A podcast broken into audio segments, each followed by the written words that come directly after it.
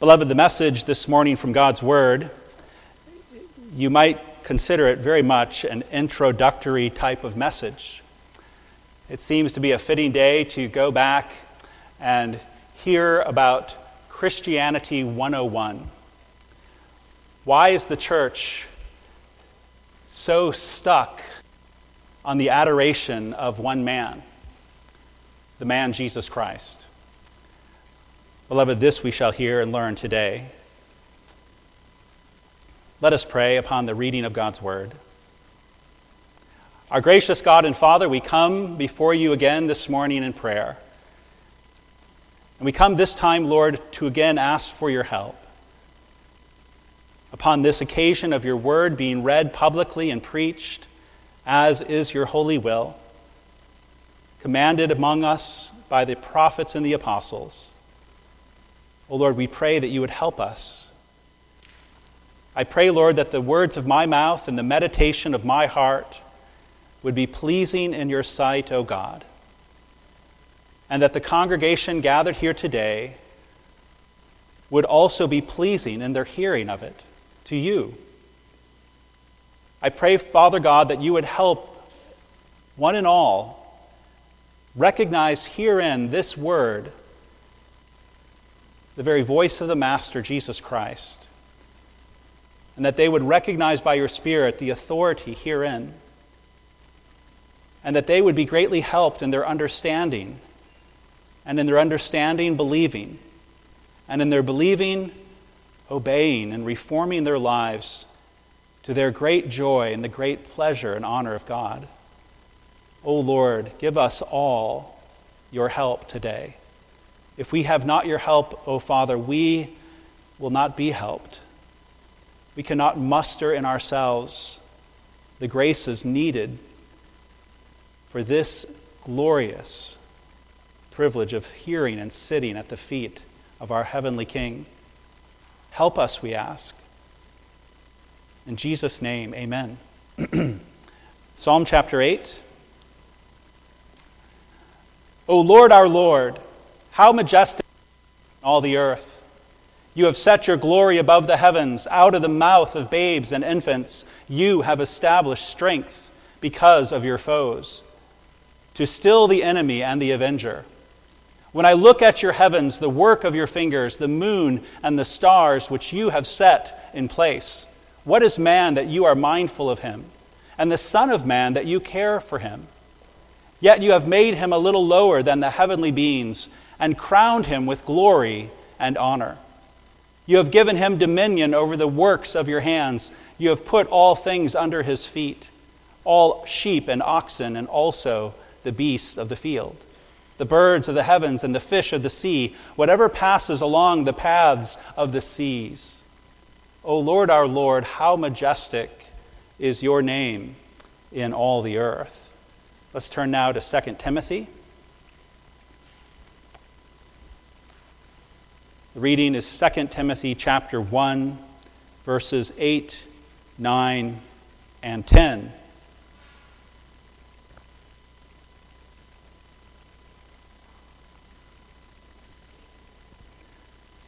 The Apostle Paul. Therefore, do not be ashamed of the testimony about our Lord, nor of me, his prisoner, but share in suffering for the gospel by the power of God who saved us and called us to a holy calling, not because of our works, but because of his own purpose and grace, which he gave us in Christ Jesus before the ages began, and which now has been manifested through the appearing of our Savior, Christ Jesus, who abolished death and brought life and immortality to light through the gospel. This is God's word.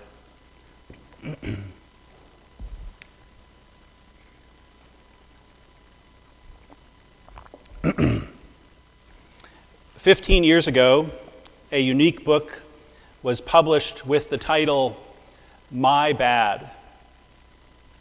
It contains 25 years of public apologies and the appalling behavior that inspired them. In fact, that is the subtitle. The two authors, Slansky and Sorkin, pulled together hundreds of apologies from some of the most public people in our country Bill Clinton, Ted Turner, John McCain, Trent Lott, Jesse Jackson, Russell Crowe, Arnold Schwarzenegger. One of these many apologies, several are refreshingly honest. Many others are terrible, weak, fake. One of the more lame apologies came from a newspaper, the Lexington Herald Leader of Kentucky. In 2004, they printed their apology on the front page, 40 years late. It has come to the editor's attention that the paper neglected to cover the civil rights movement. We regret the omission. One of the better apologies, however, the one that really caught my attention, came from a radio shock jock named Marconi. If you do not know, a shock jock is a radio personality who tries to be as offensive as legally possible.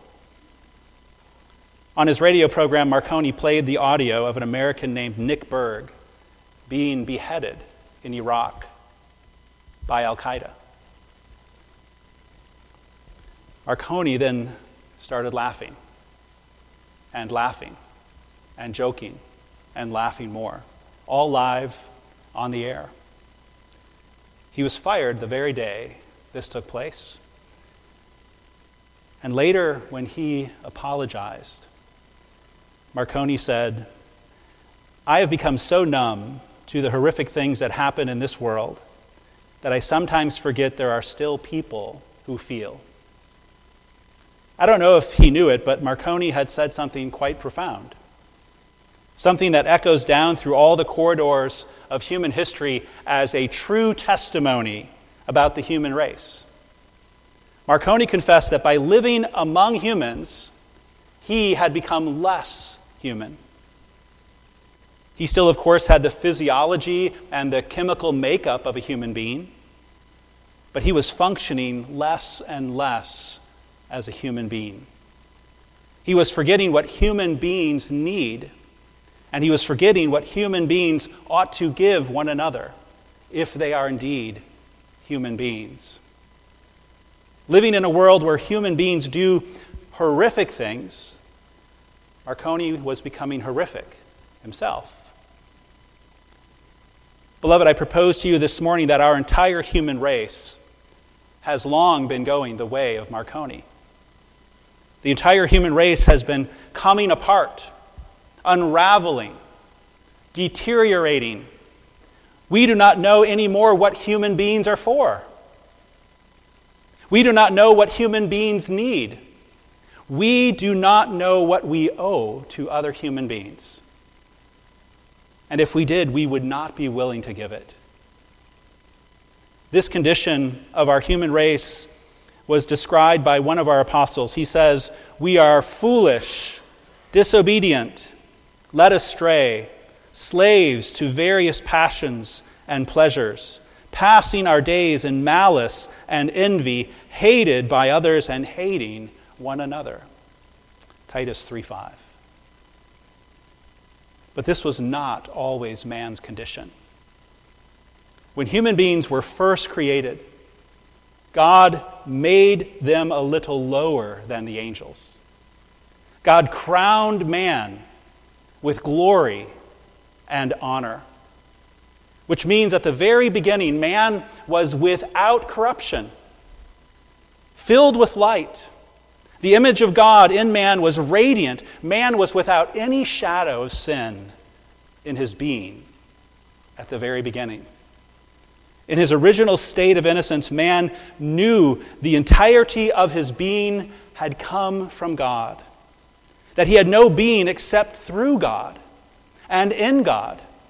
And because man knew from where his own being had come, he gave to God all his heart, all his soul, all his mind, and all his strength. And man felt that this devotion was the most reasonable thing to give. Not only that, at the beginning, man loved his neighbor. Adam loved Eve, his wife and neighbor. In the same way, he loved himself, is how he loved her. He wanted his neighbor to speak the truth to him, so he always spoke the truth to his neighbor. He wanted his neighbor to think the best of him, so he always thought the best of his neighbor. He wanted his neighbor to keep evil far from him, so he always kept evil far from his neighbor. This was man at the beginning. In the beginning, human beings were beautiful, they were whole, they were pure. There was no corruption. Our first parents knew they existed for the one who gave them being, the living God, and they knew they were blessed to exist for God, to glorify Him and to enjoy Him, and to help other humans glorify and enjoy Him. Which means at the beginning, they knew what a human being was for. And they knew what they owed to other human beings. And being without corruption, they had the power and the will to give it at the beginning. But this all fell apart. It all fell apart when sin entered the world. Romans 5:12 says, "Sin came into the world through one man, and death through sin. And so death spread to all men because all sinned." This means that when Adam first sinned against God, we all sinned against God as the offspring of that one man. Adam's willful refusal to conform to God's word was stamped upon our own nature. And from that point on, we would be born with the same spirit, willful refusal to conform to God's word. And what did we get for this? We got nothing good. We earned death for this. For the wages of sin is death. Romans 6:23. We all know death is separation from the living. But beloved, it is God who is the fountain of all living. The fountain of all life everywhere. When the human race, because of sin, came under the reign of death, our communion with God was severed. Body and soul became corrupt and cut off from God.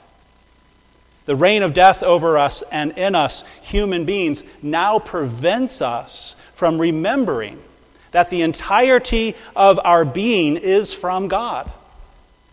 We can scarcely think about God. We can scarcely think about what we owe to God. The dullness of this is the reign of death in us. And not remembering from whom we have come and for whom we exist leaves us greatly disabled and depraved in our interest for one another. We lie to each other. We steal from each other. We murder each other. We abandon each other, even our own offspring. We slander each other. We ignore each other. We covet each other's property. We speak not of God to each other. We speak not to God for each other. And we approve for each other the very evil God forbids. Beloved, we are now the leading misanthropes on the earth.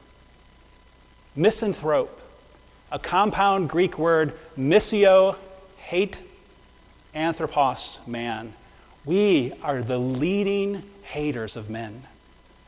We are the leading haters and destroyers of human beings and human nature.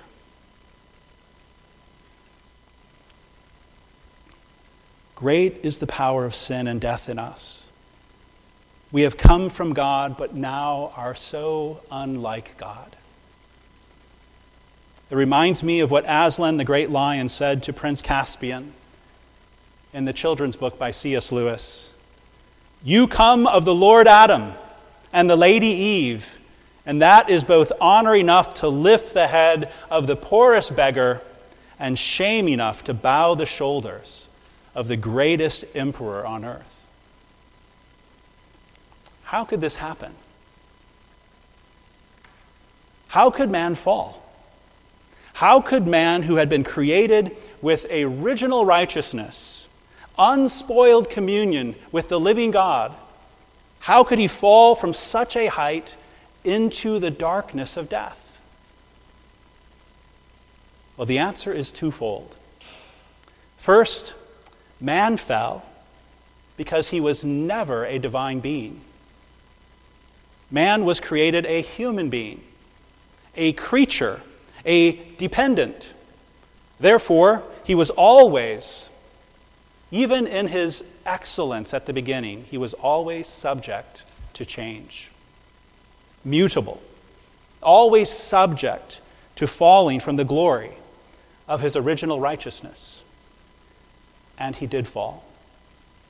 Which leads to the second answer Beloved, man fell because it was never the purpose God for man to achieve his true destiny apart from Jesus Christ.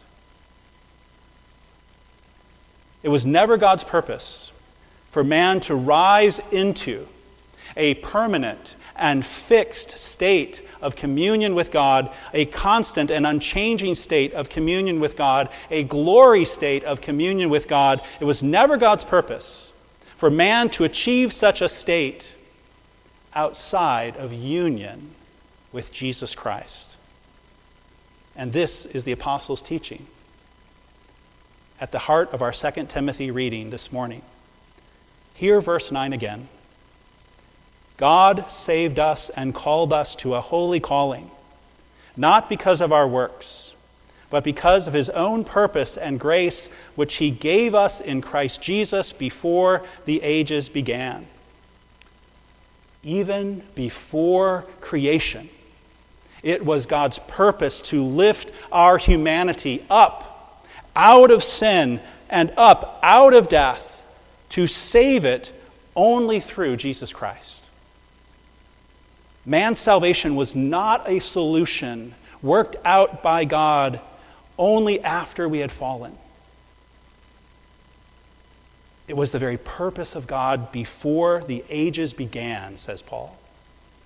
Which means the salvation of a chosen people from among the human race through Jesus Christ was always the purpose behind even the creation of the world. That's why we were brought into existence so that we could enter into the constancy of the glory state of communion that we would never fall from, but only enter it through Jesus Christ. Creation and humanity never had an earlier purpose than this purpose to obtain the glory of Jesus Christ as a gift. Paul says God gave us he gave us the grace of salvation in Jesus Christ before this present age, before God even called light into existence in creation week. God had already bestowed salvation on his people in Christ Jesus by decree. Beloved, this means something significant and wonderful and glorious. It means divine grace is the oldest and the deepest foundation. God's saving grace precedes human existence in the decree. It even precedes man's fall into sin, which makes God's eternal, electing love of a people in union with Jesus Christ the bedrock before all bedrock. This is all to the praise of his glorious grace those are the words of Paul in another place, Ephesians 1 6, as he explains the same doctrine in Ephesians 1. This is all to the praise of his glorious grace. That's why this is the way it is. Therefore, any who partake in this exclusive restoration of humanity by eternally decreed grace will find man's boasting is absolutely absurd. Therefore, we know that wherever men are still boasting, even in their religious works, they are yet not partakers.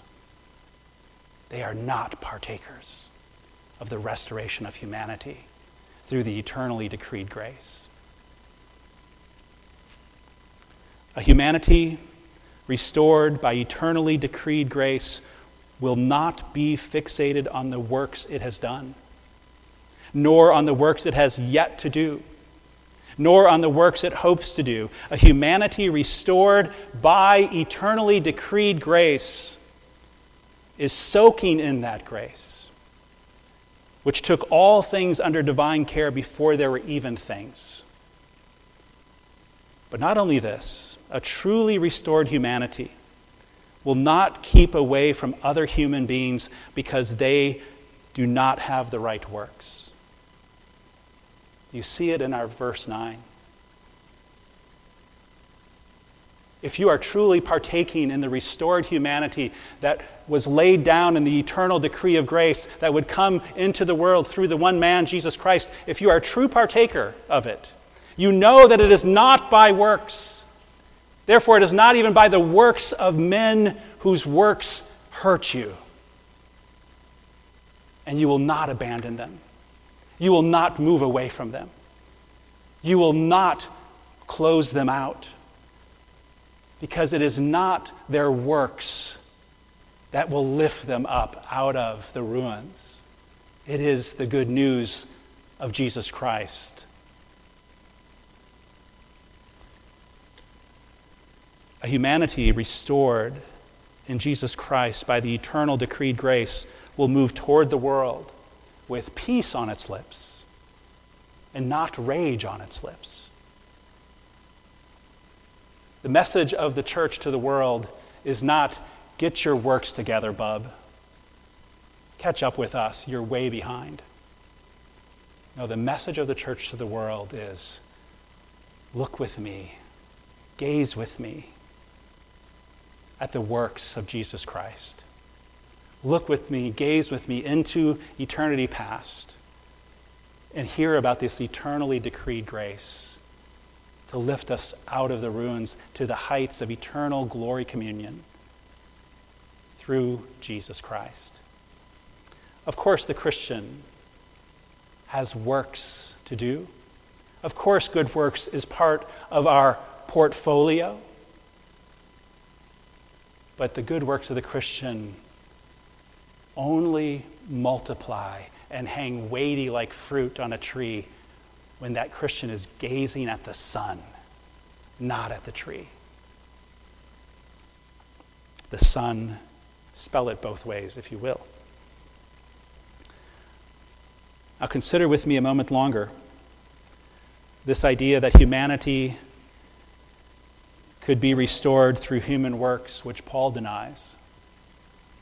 Many religions of the world promote this, and many false imitations of Christianity promote this. That humanity can be restored through the works of men, even the religious works of men. Paul denies it. Christ denies it. The apostles and prophets deny it. But it is proliferating in the religions of men. It is vividly rejected in our text. We are saved not because of our works, but because of his own purpose and grace. Athanasius has a brilliant section about this in his famous 5th century treatise on the incarnation. Athanasius says, quote, "Was God to demand repentance from men for their transgression?" You might say that that was worthy of God and argue further that as through the transgression they became subject to corruption, so through repentance they might return to incorruption again.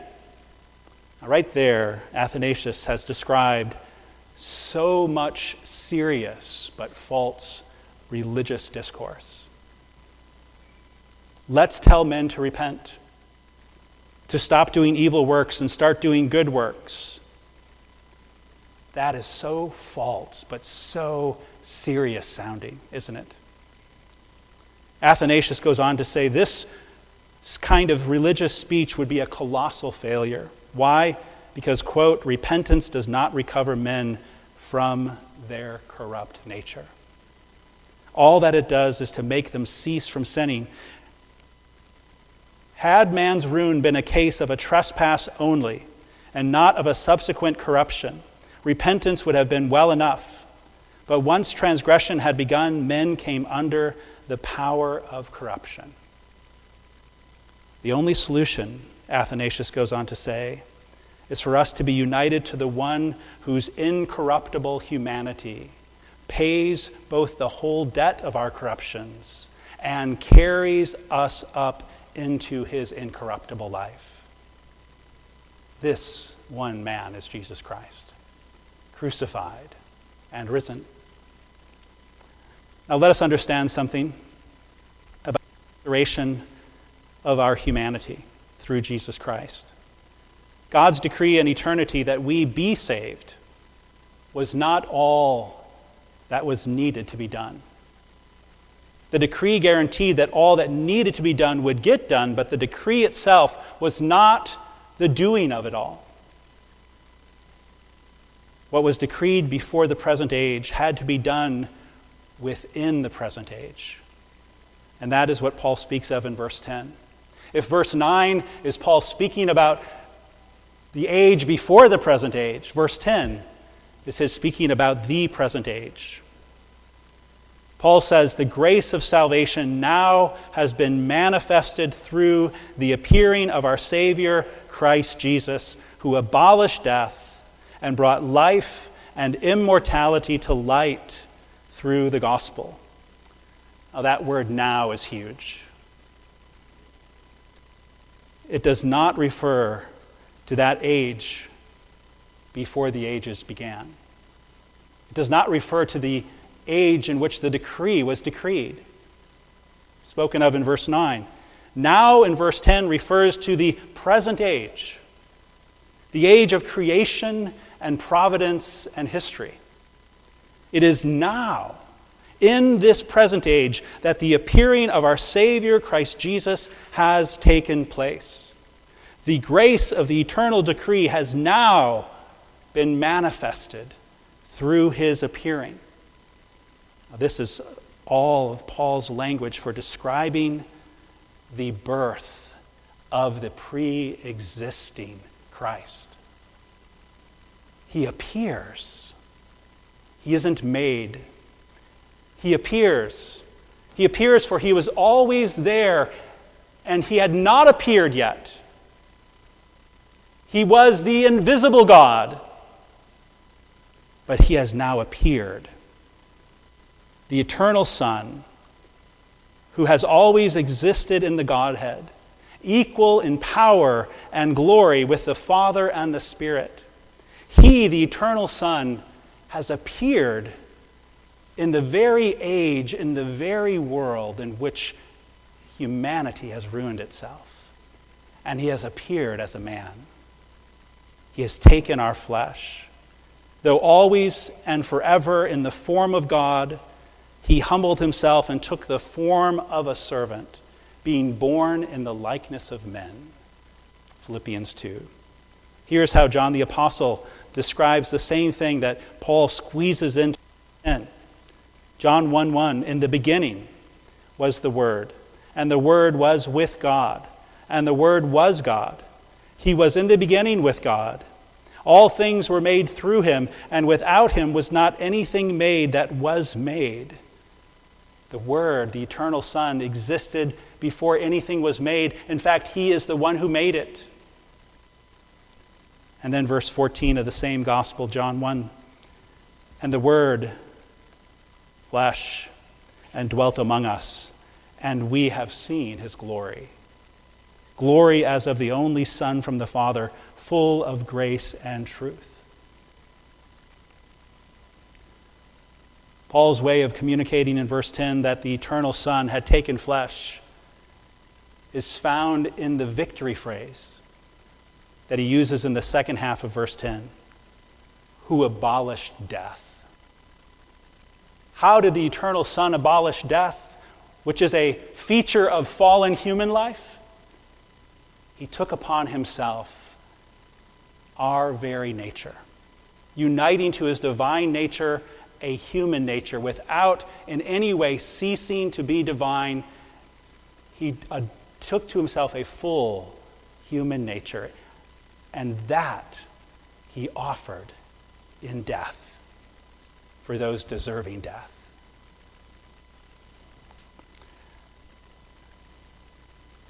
He who appeared abolished death.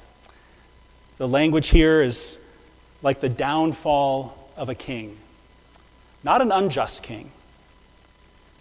Death reigned, Paul says in Romans 5. Death, like a king, had justly ascended his throne. Death was found reigning over sinners, always justly threatening them, always justly collecting from them what they owed. They owed the wages of sin. The wages of sin is death. They owed separation from the living God who is life and incorruption. But Christ appeared to abolish death for his elect people because in his death, he satisfies death. He gives the reigning king death all that was ever owed to him by sinful human beings. Because Christ had no sin of his own, all the sins of the elect church of God, all your sins and my sins, could be appointed to him and he gave death all the death you owed death. And there's nothing more to give to death. That's why death for now, for all the children of God, is but a door, a sleep. Christ has perfumed the grave for us. Beloved, Christ has appeared to abolish death. Let us not assign to him foolish titles and leave out this one. For no matter what title you assign to him, it becomes foolish if you cover over his victory, death. If you call him an educator, an example, a philosopher, a great teacher, all of those titles become foolishness. They become absolutely damning to you if you leave out this title abolisher of death. Bring this title forth, and all the others become right and grand and true. For he abolished death to be your teacher, he abolished death to be your example. But, beloved, he abolished death first because he is your Savior.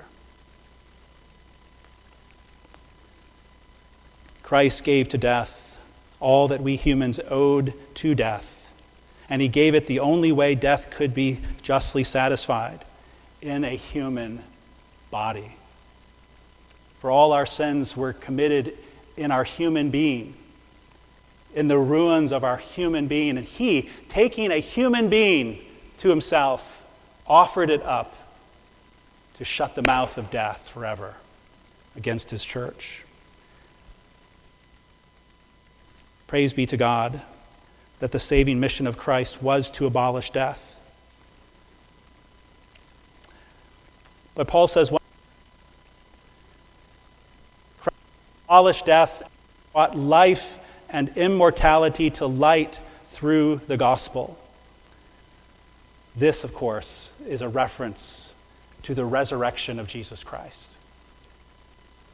For in him there was no and therefore his body did not see corruption. Though he was truly dead and he remained in the ground for three days to testify to his true human death to all the church in the world, he was raised up on the third day by the power of God. Raised up into life, the life of God, but raised up with him our own nature. The nature that he assumed in the virgin's womb, he has never laid aside. He retains it for eternity. He is seated today by resurrection power at the right hand of God in your human nature. As a testimony to you who have a human nature, that your human nature too in Him shall enter the immortality that He has already entered. And He has brought this all to light He has unveiled it to us, unveiled it to a people who were living in a land of darkness, unveiled it to a people who were crawling around on all fours in the moral ignorance of their unbelief and rebellion. He has unveiled it, He has brought it to light so that in the gospel we have seen how zealous He is to retain our human being and not cast it away. Strike from your heart, beloved, this Gnostic idea that it's just our souls that fellowship and communion with God in, in eternity. Christ has testified to you that is a lie. He does not despise the material world, He created it. He does not despise our human being, He has restored it. Praise be to God. Now, I know I do this once in a while, and maybe I do it too often. I end up preaching the first verse last. Here I'm doing it again today. Verse 8. Please look at verse 8 with me. Therefore, do not be ashamed of the testimony about our Lord, nor of me, his prisoner but share in suffering for the gospel by the power of God. I'm focusing for a moment with you on the word ashamed. Who is it that wants to make the church ashamed of the restoration of humanity through the one man, Jesus Christ? Who is it that wants the church of Jesus Christ and the wee little new believer to be ashamed of this restoration of humanity good news. Beloved, it is not the angels of God who want us to be ashamed. It is not the heavenly population of saints who want us to be ashamed. But it is the devil and the world and your own sinful heart that wants you to be ashamed. Think with me for a moment. There was a reason Zarqawi was laughing at Nick Berg's brutal death.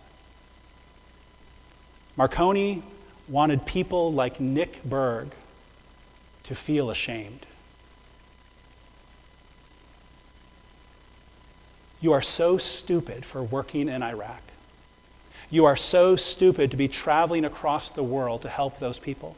You are so stupid to get yourself caught. You are so stupid for crying and screaming when Al Qaeda held a knife to your throat. You are so stupid to get your head cut off for no good reason. Zarqawi wanted all the people like Nick Berg to be ashamed of that kind of life. His mocking laughter had a deeper purpose. His mocking laughter to make men ashamed was to indeed puff and polish Zarqawi's own self righteousness. His cynicism was the source of his justification, that he was all right, that he had lived an acceptable life because he could see through everything that other people couldn't see through. His self righteousness was his cynicism, it was his gospel. And he needed other people to be ashamed that they weren't as cynical as him. Beloved, the world wants you in the same way to be ashamed of the gospel of Jesus Christ. The, the world wants to mock you and laugh at you and make you feel stupid for sitting in the church of Jesus Christ, for adoring and worshiping the babe of Mary.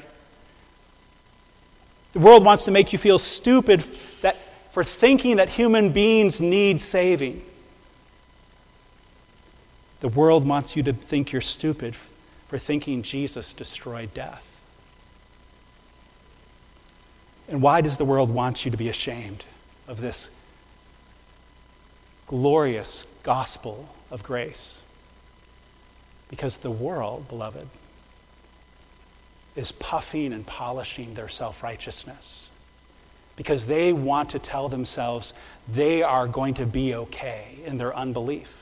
They are going to be okay in their atheism. They are going to be okay in their evil doing, that nothing matters. They will be okay.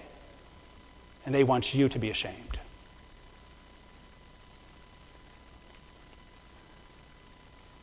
Beloved, if anybody, if any one man who ever walked the earth had the right to be ashamed for being involved in the restoration of humanity, it would be Jesus Christ. But as it says in Hebrews 2, he is not ashamed to call them brothers. He was not ashamed to be stripped naked and to be crucified to a cross, to give death everything you owed to death. Beloved, do not be ashamed of the testimony of, uh, about our Lord. For the gospel of Jesus Christ is the only good news that can bring human beings out of the ruins.